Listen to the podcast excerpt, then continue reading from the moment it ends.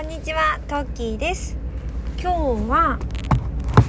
何か資格試験を受けたいなと思っている人、いつか資格を取りたいなと思っている人にぜひやってほしいことを紹介したいなと思います。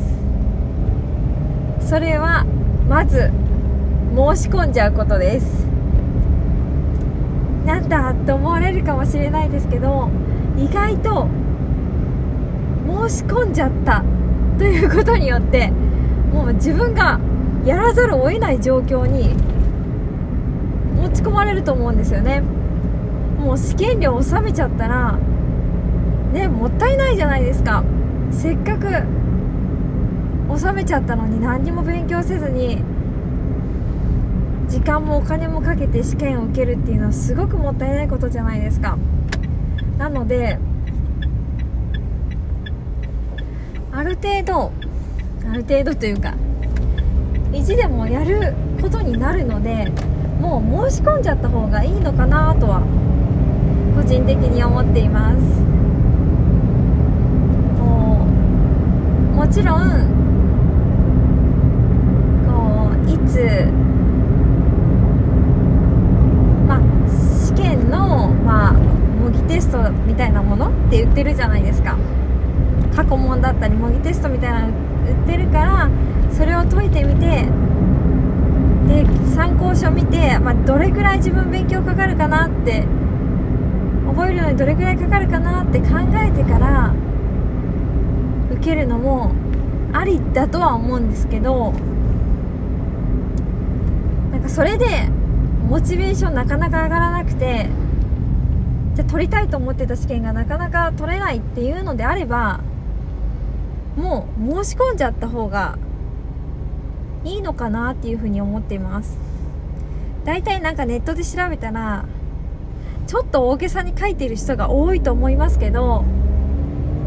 何ヶ月ぐらいで取れたとか大体の目安？ってなんとなくわかると思うんですよね。まあ司法試験みたいな試験だとすっごく時間かかると思うんですけどこう例えばばって人によってなんかね知識もともと持ってる知識が違うのに何とも言えないんですけども例えば FP3 級だとすごく合格率が高くて取ってられる方も多くてそこまで多くの勉強時間って必要なかったりするんですよね。なのでなんとなくうんでいいので調べて、まあ、この回の試験に申し込むと決めちゃう。もうお金払っちゃうっていうのも一個の手段なのかなって思います。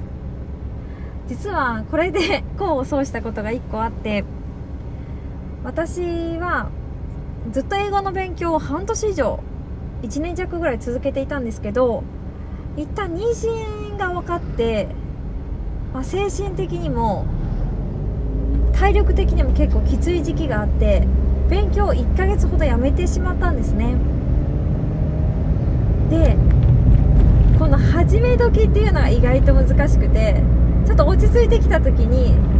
ちょっと他にもやりたいことが見つかってきてでもここで英語をやめちゃうときっとまた出だしに戻って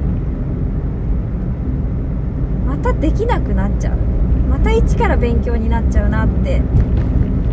自分では気づいてて今